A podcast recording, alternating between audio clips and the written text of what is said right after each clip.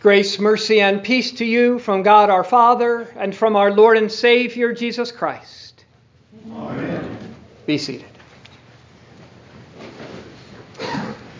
Jesus makes an audacious claim that he is God, the only God, the one true God, the God of the Old Testament, the great I am who spoke to Moses out of the burning bush, the God who visited Abraham and promised him a son, the God who existed even before Abraham, the God of the Tower of Babel, the God of the flood, the God of Proverbs, the master craftsman who created all things, the God who gives life the God who is able to rescue us from death. That's who He is in the flesh. No wonder. No wonder they thought he was a Samaritan, a half breed, and out of his mind. No wonder they thought he had a demon. Surely Jesus did lots of good things. He, he knew his Old Testament really well. He taught with authority. There was something about him. He, he healed the sick. Even in the very next chapter of John, a man who had been born blind, nobody had ever done that before. But C.S. Lewis was right. You can't call Jesus just a good man, despite all the good he did. He either was insane and dangerous, deceiving people and misleading people, claiming for himself audacious things, or he really was who he said he was. That's what the Jews were grappling with.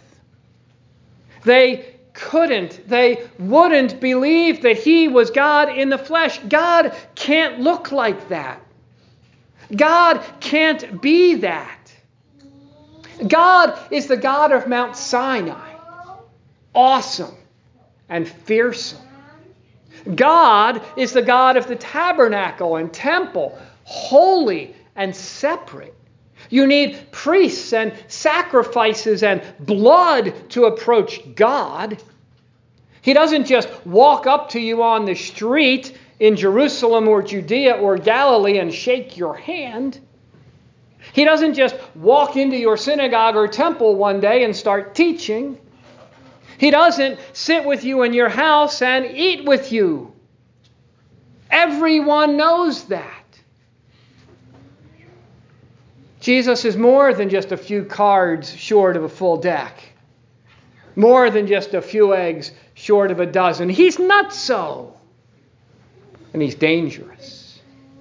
That's why he had to be crucified to protect the people, to protect the nation, to protect their religion. Now, interestingly, maybe ironically, today things are exactly the opposite. Today, in our be whoever you want to be, think whatever you want to think world, Jesus would fit right in. If men can be women, girls can be boys, and if you don't like those options, you can invent your own gender. Who's to say that Jesus can't claim to be God? Let him be. He's not nutso. In fact, if you call Jesus that or anyone else that, if you say they're wrong, you're the dangerous one. You should be crucified or canceled or deleted or deplatformed. We must protect people in society and our children from you. Now, that sounds like it should be good news for us, for the church, at least the part about Jesus, for that's what we say. He is exactly who he said he is the one true God, the eternal Son of the Father, the one who laid down his life for the life of the world. In fact, as we just confessed in the Athanasian Creed, you must believe this or you cannot be saved. Just as you must, we are told, believe that this man is really a woman and this girl a boy, or you can't be part of society today. Oh, but you can't say that either. Not about Jesus, that you have to believe in him. You see, some things you have to believe, but some things you can't believe. Some people are who they say they are, but some people aren't. You have to accept some, not accept others. It's very confusing. When you what you have to believe and what you can't believe keeps changing. That's why something like the Athanasian Creed and the Nicene and Apostles' Creed too are important and valuable. They don't change. This is the Catholic faith, not the Roman faith, but the universal whole faith. The faith that the church has been confessing for centuries. The truth and faith that was foretold in the Old Testament, fulfilled by Jesus, and now confessed by the church. So it's universal across place and time and cultures and languages. So today, we're not saying anything new. We're simply taking our place in the long line of people from Abraham and even before, confessing this faith, this truth that Jesus is exactly who he said he is the one true God, the Savior of the world. Which is exactly what Peter preached on the day of Pentecost, as we heard his sermon today, that Jesus is Lord and Christ. This man, Jesus of Nazareth, is the Lord the God of the Old Testament in human flesh. This man, Jesus of Nazareth, is the Christ, the promised Messiah, the Savior of the world. How do we know this? Not because of who he thought he was or said he was, and not just because I feel it in my heart, but because this man, Jesus of Nazareth, who you all thought not so and dangerous and so crucified, God raised him from the dead. Which is exactly what he said he would do, and what was said would happen in the Old Testament. Now, if this man Jesus is really misrepresenting God, telling lies about him and leading people away from the one true God and into hell, as they claimed. Would God have rewarded him and allowed him to have this ruse go on by raising him from the dead? Just provide and produce the body and or bones of Jesus. And then Peter and the others and Christianity just go away. Just like all the other movements with those who claimed to be messiahs. But if you can't produce those things, that was a tough crowd on that day of Pentecost when Peter and the others preached like that. Our world is a tough crowd today. That day of Pentecost, people were gathered from all over into Jerusalem. They had all kinds of ideas and beliefs, just like there are today. But now, just as then, there is only one truth, not many truths. One God, not many gods. One Savior, not many Saviors.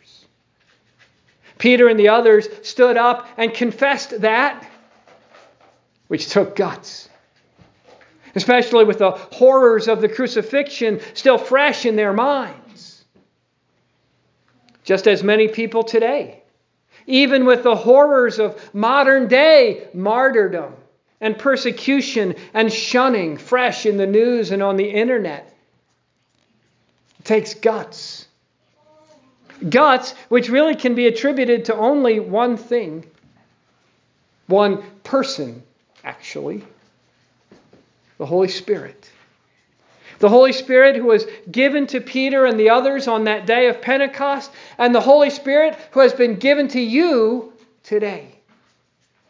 The Holy Spirit who points us to Christ and enables us to believe that He is who He says He is and not just the Savior of the world, your Savior and mine. So that's really the miracle of that Pentecost, or I should say, the greatest miracle.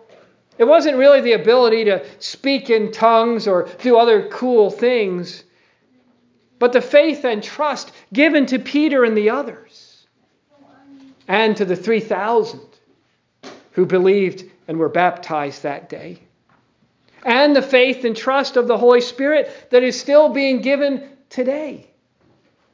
The Holy Spirit who takes us to the Son, who takes us to the Father. The Father who sent the Son, who sent the Spirit. The whole Holy Trinity working for us to save us.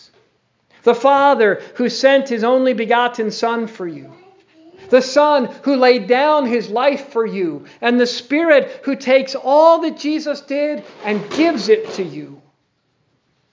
All three necessary and important.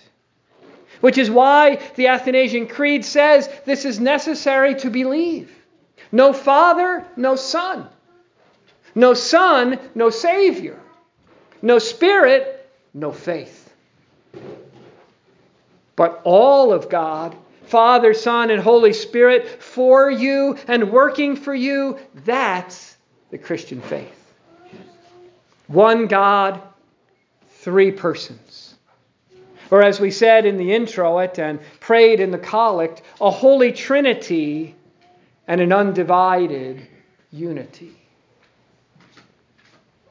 That faith and trust given to Peter and the others and the 3,000 who bap- believed and were baptized, and that faith given to you, it's not just what's in your mind. It's not just what's in your heart. It's not just what you think. It's a gift. And it can be seen. Peter and the others boldly stood up and confessed that in the same city that had just crucified Jesus. The 3,000 boldly confessed their sins and were baptized in the midst of those who had just crucified Jesus and undoubtedly ridiculed them. For this faith given to you, it doesn't just live in you, just sit there. It works in you. And it works through you. And it works out of you. It changes you. As Jesus once said, a good tree bears good fruit. An apple tree makes apples. A Christian does Christ. What he did, you will do. Not perfectly, of course, you're still a sinner who struggles with sin, and you always will until the resurrection. But you'll begin to do those things and increase in them. You'll love as Jesus loved. You'll forgive as he did. Maybe even lay down your life for others. Not to earn anything. Jesus has already given you everything. but because that's who you now are. A child of God, a new person with new thoughts, new desires, new loves, new faith, new life, new hope, new confidence. Because you are new. Dying and rising with Jesus in your baptism to live a new life and do those good things the Athanasian Creed spoke of. Again, not to earn life but to reflect the new life you've been given. But those good things are not just what we normally think of when we think of good works. They, they are that, but more. So, a good thing you do now is confess your sins and receive forgiveness. A good thing you do is hear the word of God and pray. A good thing that you do is come to receive the body and blood of Jesus here with your brothers and sisters in Christ. These are all good works too, because they point to your Savior and the good He has for you. They show and proclaim to others the good that is here for them too. A good God who is not someplace far, far away in heaven but a good God, a triune God, who, as Jesus claimed, is here for us in the flesh, gooding us with a good that doesn't change, which, in the midst of a world that is constantly changing, is the firm and solid foundation we need.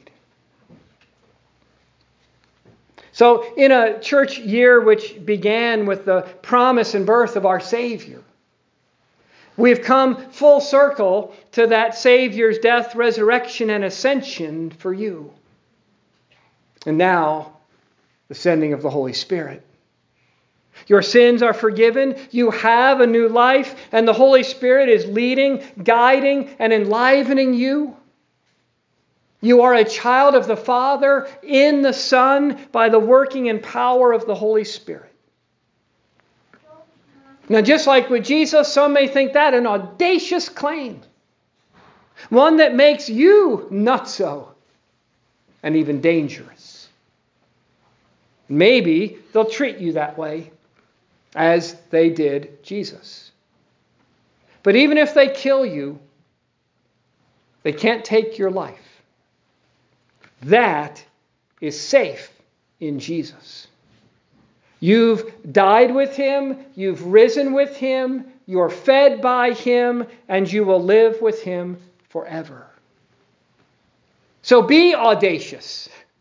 Be bold and confident in your words and deeds. Abraham rejoiced to see Jesus' day, and you do too. And whether or not the world glorifies you, Jesus will.